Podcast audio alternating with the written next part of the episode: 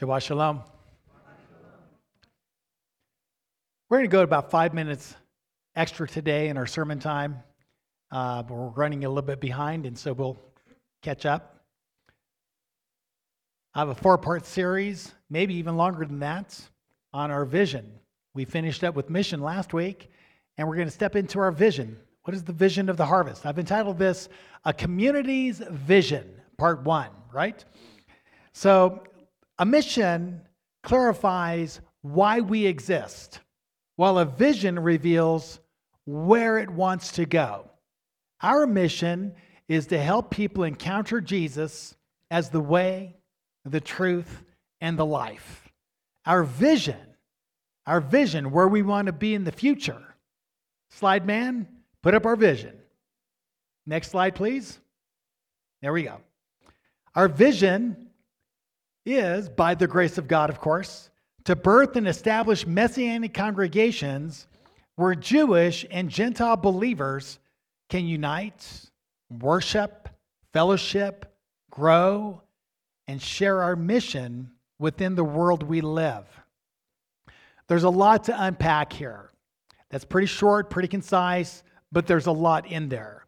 And so we're going to begin to unpack that over the next couple of weeks so we can better understand what we're supposed to be doing so that we can join together in our gifting, in our work, our service, to move into our vision in the months and years ahead. We're excited about this. So let's start with the first part of this vision. Birthing and establishing Messianic congregations or churches. Now the term Messianic, let's deal with that first. The term Messianic, this comes from the Hebrew word Mashiach, or the English transliteration Messiah. Messiah, that's simply what it means. Messianic means to be of Messiah or to be in Messiah. Jesus is the Messiah, and we who believe in him are of him and in him. Therefore, we are what? Messianic. Just simply means of Messiah. It's the Hebrew way of saying I'm a Christian, if you will. Christ-like, right? That's the Greek version into English. So Jewish believers and Gentile believers. A Messianic Jew is a Jew who believes in Jesus. It's a Jew who is in Jesus, by faith is of Jesus. So we refer to a Jew who believes as a Messianic Jew. A Messianic Gentile is a Gentile believer. A Gentile who believes in Jesus. He's of Messiah. So we would say he is a Messianic Gentile. Now together, Messianic Jews and Messianic Gentiles are one in Messiah. In fact, the Apostle Paul, in his letter to the Ephesians, he says that Messianic Jews and Messianic Gentiles are one new man. And if you look at the Greek, it allows for this idea of a born-again humanity, that Messianic Jews and Messianic Gentiles comprise a new humanity, if you will, a spiritual humanity, a humanity that's born from above through faith in Jesus. So, that being stated, a Messianic congregation or church is a group of Messianic Jews and Messianic Gentiles that unite and commit to meet together at the appointed times as a local expression of the ecclesia, or church, of Jesus. Does that make sense? Messianic Jews, Messianic Gentiles gathering together at the appointed times becomes a local manifestation of the body of Christ. Becomes a local manifestation, if you will, of the church, the congregation of the Lord. That's the definition, basically, of a Messianic congregation. So where and when did this congregation of the Lord begin? When and where did the church emerge? And of course, the answer for most Christians is, well, at Pentecost, right? That's the answer. That's when the church was born. Acts chapter 2, Pentecost. We'd say yes and no. Yes, Pentecost, but the wrong Pentecost. There was an earlier Pentecost, the first Pentecost, some 1,500 years earlier, and that's where the church began. Now you're not going to hear that in most places. Ecclesiology, the study of the church or the congregation of the Lord, is an area of systematic theology that really didn't even come into being until, the Reformers, and then even later being refined. And so it's still being bantered around and debated, hotly debated, within seminaries today. But let's take a look at this. I think this perspective, which is a Messianic perspective, is very helpful and brings a tremendous amount of unity between Jews and Gentiles who believe in Jesus. So where and when did the ecclesia, the church, the congregation of the Lord begin? Let's go back to Acts chapter 7. I'm going to read this beginning in verse 35.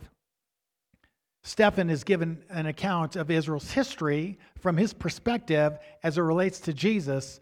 And I'm jumping into the middle of this just to kind of address the point of the beginning of the church. Verse 35, this Moses, whom they disowned because there were more than one Moses in history. So he's trying to narrow down when he says Moses to a specific person. This Moses, whom they disowned, saying, "Who made you a ruler and a judge is the one whom God sent to be both a ruler and a deliverer with the help of an angel who appeared to him in the thorn bush. This man led them out, performing wonders and signs in the land of Egypt and in the Red Sea and in the wilderness for 40 years. We all know which Moses that is, right? Now we have a frame of reference. We know the time period and the events that were taking place. Verse 37, "This is the Moses who said to the sons of Israel, 'God will raise up for you a prophet like me from your brethren.'" And now our passage. Verse 38, "This is the one who was in the congregation in the wilderness, together with the angel who was speaking to him on Mount Sinai and who was with our fathers, and he received living oracles to pass on to you." This is the one who was in the congregation. The word here is ecclesia. Keep that in mind. It's the very word that we translate congregation, assembly, or church. Okay? This is really fascinating and somewhat shocking when you think about it. Because what this passage is referring to is a church that started at Sinai. In fact, this church is identified as Israel.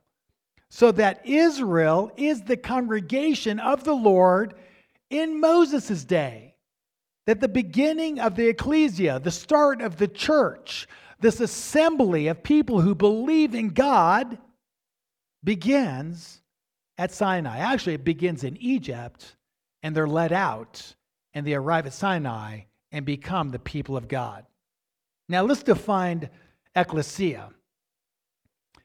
The Greek word ecclesia in this passage and in other places, some 100+ places in the Apostolic Scriptures, simply means a gathering or an assembly of people for a common purpose, a gathering or assembly. Church, a gathering or assembly. We think of a building.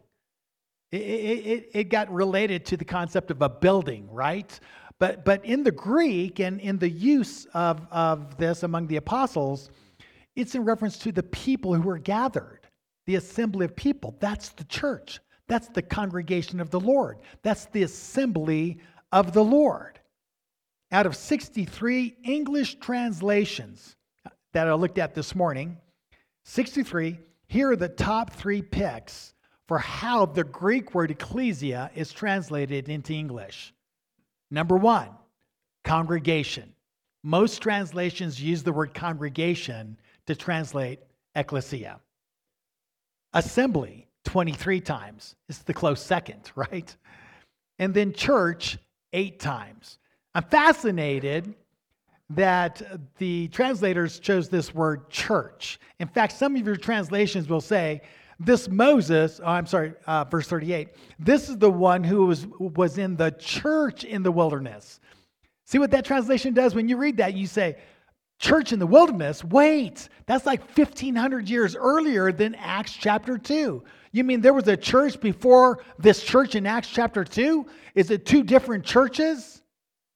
Or could it be it's the same church?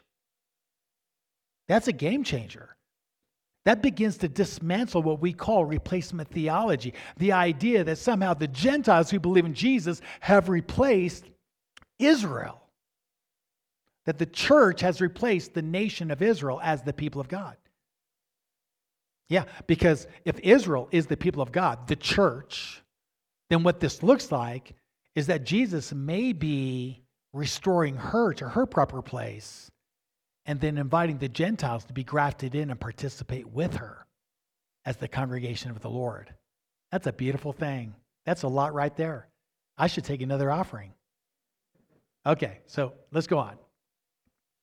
The term ecclesia is found in the Septuagint. The Septuagint is the Greek translation of the Hebrew scriptures by Jews and for Jews around that first century era, give or take 200 years on both sides.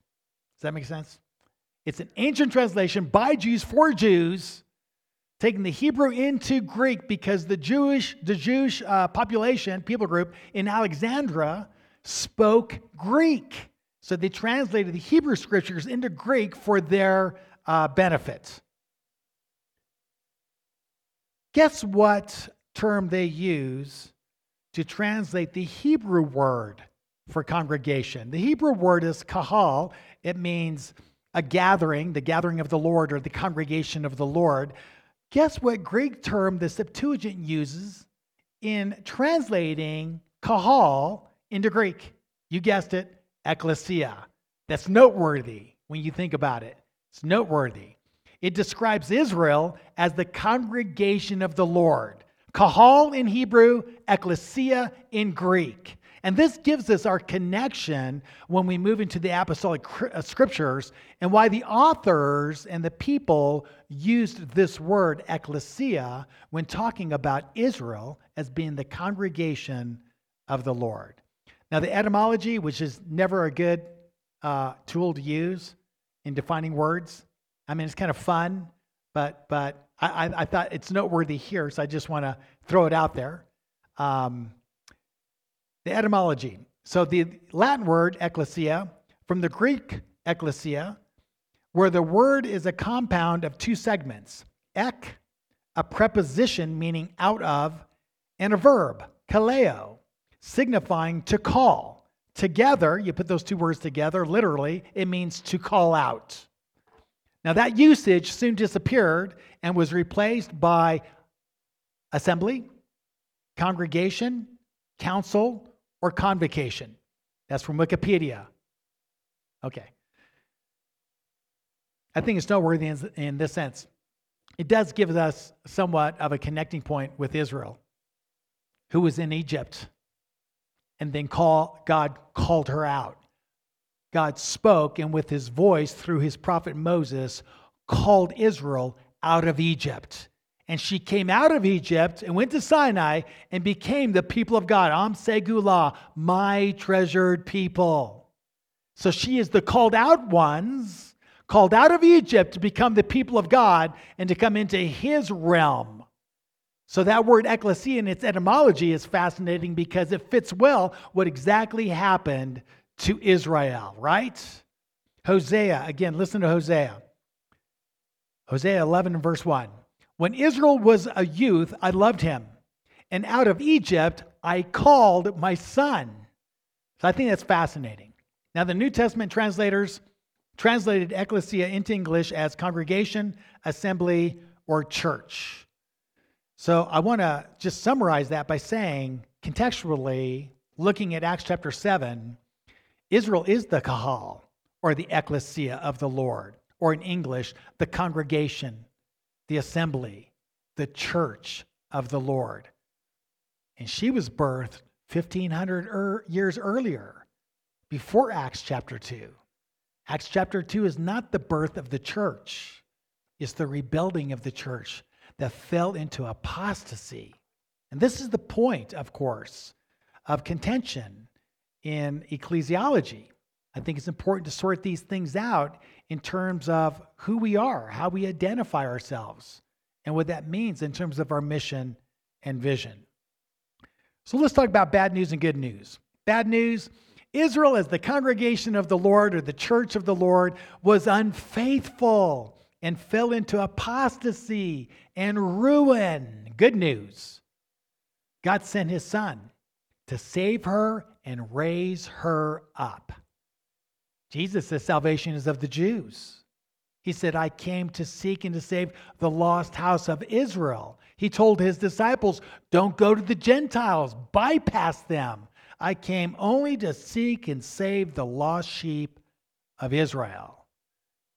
Now that can be rough on the ears of a Gentile, right? But if we understand the plan of redemption, that God would work through his people first, and then through his people to the nations, everything is okay by the end, right? Because what it says this, and Paul, I think, says it better than anyone else. Paul says, the gospel of Jesus, the offer of salvation, is to the Jew first, and also to the Greeks, also to the Gentiles. So it's okay. The Gentiles get invited too, and we all become the people of God through adoption. Israel's adopted first, and then later the Gentiles. That's how it works. So everything's okay in the end. We're all going to settle down and not have division, because in the end we're equally loved and brought into the family of God, but it's based in his timing and in his ways. Now, Jesus identifies the church of the Lord as belonging to him. Matthew 16:13 through 18. Now, when Jesus came into the district of Caesarea Philippi, he was asking his disciples, who do people say that the Son of Man is? And they said, some say John the Baptist, and others Elijah, but still others Jeremiah, or one of the prophets. He said to them, who do you say that I am? Simon Peter answered, you are the Christ, the Son of the living God.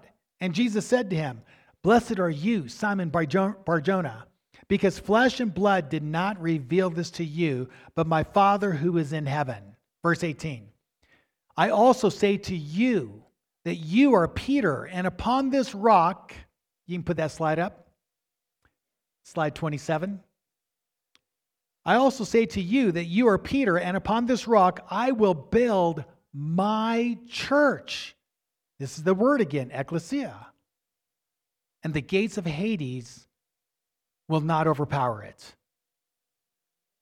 Jesus, who came to seek and to save Israel, him who was to bring salvation to his people. What people? The people of God. The ecclesia of God. The congregation of God. The kahal. The congregation of the Lord, which fell away in apostasy. He says, I've come to build her up.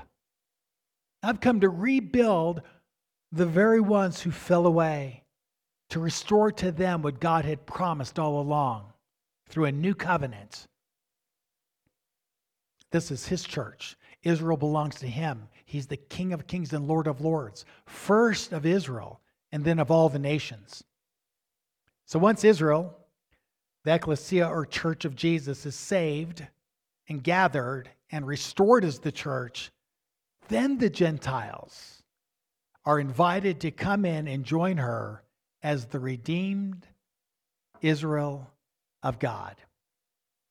This is very complicated. I got like 30 minutes. I don't even got that. I mean, I got minutes left, but a total of about 30 minutes. There's no way I can sort all this out. I'm sure it's very confusing, but I got 4 more weeks or whatever. We'll hang in there and try to make sense out of all this. It's a lot of information in 30 minutes, but it's important for us to understand. It's to the Jews first and then the Gentiles. The first to be gathered are Jewish people. We see this in Acts chapter 2, verse 46, the day of Pentecost. Who's gathered? It says all the nations are gathered. A closer read, it's all the Jews in the various nations, not the Gentiles. It's the Jews in all the various nations that come. Why? It's a pilgrimage festival. Acts 2 is a Jewish phenomenon, a Jewish festival where Jewish people are attending. Day by day, verse 46, of Acts chapter 2, continuing with one mind in the temple and breaking bread from house to house, they, Jewish believers, were taking their meals together with gladness and sincerity of heart, praising God, having favor with all the people, and the Lord was adding to their number day by day those who were being saved.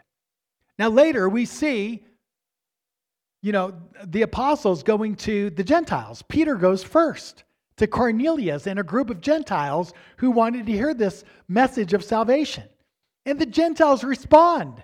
And it just blows away Peter. He can't even believe this response, which is enormous. And this whole opening where so many Gentiles start to pour into this messianic revival among the Jewish people. So the Gentiles are coming in. And they're being gathered and added to the Jewish believers who are already reconstituted as the remnant of Israel. Acts chapter 15, 19 through 20, speaking of Jews and Gentiles who are being gathered. Therefore, it is my judgment. This is Acts 15. What do we do with all these Gentiles? Acts 15 is about a bunch of Jewish leaders, apostles, and elders trying to figure out what are we going to do with the Gentiles, right? Therefore, it is my judgment that we do not trouble those who are turning to God from among the Gentiles, but that we write to them that they abstain from things contaminated by idols, from fornication, and from what is strangled, and from blood. Now, these believing Jews and these believing Gentiles, guess where they're meeting? They're meeting primarily in the temple, in their homes, and in the synagogues. Acts chapter 15, verse 21. This letter that they comprise, or they write together, the Sanhedrin, this Messianic Sanhedrin, they're going to send to all these churches that Paul has already established. Concerning the Gentiles, this letter going to them, they said, from Moses, these four things that they required of the Gentiles seem pretty minimal, and so the concern of the Messianic Jews is simply, what about all the rest of the stuff? There's a lot of other important things in the Torah that the Gentiles need to conform to. And basically, in essence, what the council is saying is, don't worry about it. They'll grow into that. Leave them alone. They'll grow into that. We're going to have some basic minimum requirements. But other than that, leave the Gentiles alone, or at least encourage them and show them the way. They'll grow into these things. So Acts 15:21, for Moses from ancient generations has in every city those who preach him, since he is read in the synagogues every Sabbath.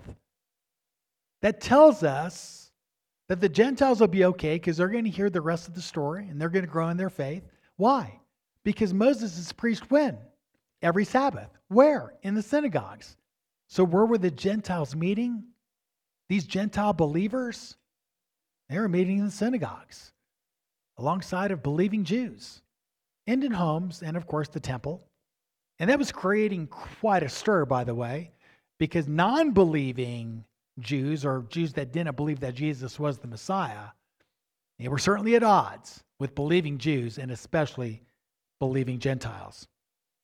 But note this well, in the first century, in the apostolic era, the Shabbat was the official weekly worship day, when they, Jewish believers and Gentile believers, all met in homes or in the temple or in the synagogue to worship, fellowship, and receive revelation and illumination from the Scriptures. And due to a growing persecution against the followers of Jesus by Jewish authorities, believers ultimately were driven out of the synagogues, even believing Jews, driven out of the synagogues and had to find their own spaces, both in the temple and in their homes. So here's that later development and formation of the restored church as they began to establish themselves in their own communities. But Jews came from Antioch. This is Acts 14. The story of Paul and Barnabas preaching the gospel. Paul gets stoned. They drag him out. They think he's dead. He's not dead. He recovers, and him and Barnabas continue on their journey and continue to preach from city to city the gospel of the kingdom. And many, many Gentiles are coming in. So all of a sudden you have the formation of a lot of groups, and most of the groups are meeting in homes.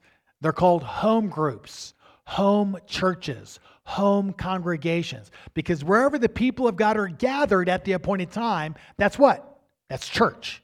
It's not a building, it's a people group. So there's all these home churches that are emerging everywhere. They're beginning to come together and form. So Paul and Barnabas, it goes on to say, through many tribulations we must enter the kingdom of God. Verse 23. When they, Paul and Barnabas, had appointed elders for them in every church, having prayed with fasting, they commended them to the Lord in whom they believed. Paul and Barnabas, they're going around. And these churches that are forming, these house groups, these home groups, they're going in and they're appointing elders. What's an elder? They're older, wiser, more mature believers who have the authority to come in and organize a house church so it can continue to grow and flourish, so it can be protected against false teachers and heretical ideas. So these elders come in to help these home groups kind of form into an established congregation where the Lord can be seen and his people can fellowship and they can grow together and have a measure of safety in that environment. That's what elders do. And Paul and Barnabas are establishing home groups as authentic, legitimate churches representing the Lord and his people.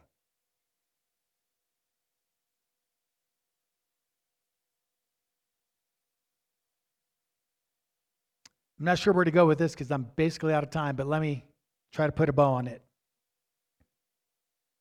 I believe that believers should be part of legitimate elder-led congregations. I'm okay with house churches if they're startups, as long as there's an appointed pastor of that house that answers to an established elder in the city so that there's accountability. So that the leader of the group doesn't become abusive. The idea is to safeguard young believers and groups that are coming together. They need elder oversight. It's part of the protection and safeguard of God for his people. And among this movement of house churches, I cannot tell you how many of them do not want to be answerable to anyone. There's no accountability. There's no elder. It just kind of floats around in oblivion, and different people teach from time to time. And I'm telling you, it's a risky place to be. It's not a safe place.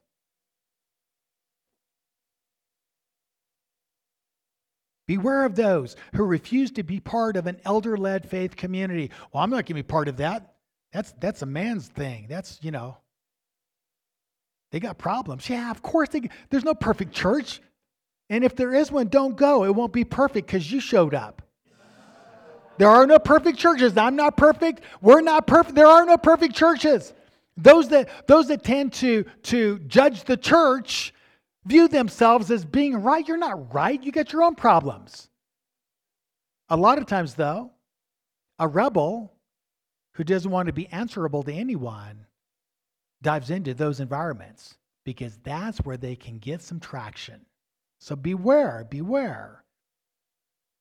These kind of people usually end up in spiritual rebellion, heresy, ultimately disaster. Protect yourselves and your loved ones by distancing yourself from these kind of people. If you do not, at least take responsibility for any risks and fallouts that may come your way. It's okay. No perfect churches, but a much greater amount of protection. And churches that have elders that are accountable to others to watch over you and me. Titus 1:5, for this reason I left you in Crete. This is Paul talking to Titus. For this reason, Titus, I left you in Crete, that you would set in order what remains and appoint elders in every city as I directed you. Again, elders bring order. Chaos is the work of the enemy. Order is the work of God. Undermining order always leads to chaos and anarchy. It's rebellion. Elders safeguard a community from rebels, chaos, and anarchy. So with the appointment of elders and overseers, churches become established and manifested locally for all who believe in Jesus. It's an opportunity to participate in the restored Israel of God. Am Segula, my treasured people, the congregation of the Lord, the church of the Lord. In application, I want to encourage you. If you're not a member of an elder-led church, please consider us. We'd love to have you as a member. We're mutually accountable to one another. Please take a look at us. If we're not a good fit, that's okay. I'm a big boy, got my big boy pants on. I won't take it personal, but let me help you find a church where you can become a member, an elder-led, accountable church. I'll help you do that. But if you're saying, no, I don't want to be a part of any church, I don't like to be under accountability, I just like to be a free bird. If you're a Leonard Skinner fan, right? Free bird. If you want to be a free bird, I'm just saying, look, that doesn't work here. Over a period of time, if you're saying, no, I'm not going to be plugged in here or anywhere else, I just want to float around, we're going to have to ask you to leave. I don't want to do that. But I do want to say this. There's a lot of good churches. Find one. Plug in. Become a member. Go to work. Together we'll advance the kingdom of Jesus on earth as it is in heaven. Shabbat shalom.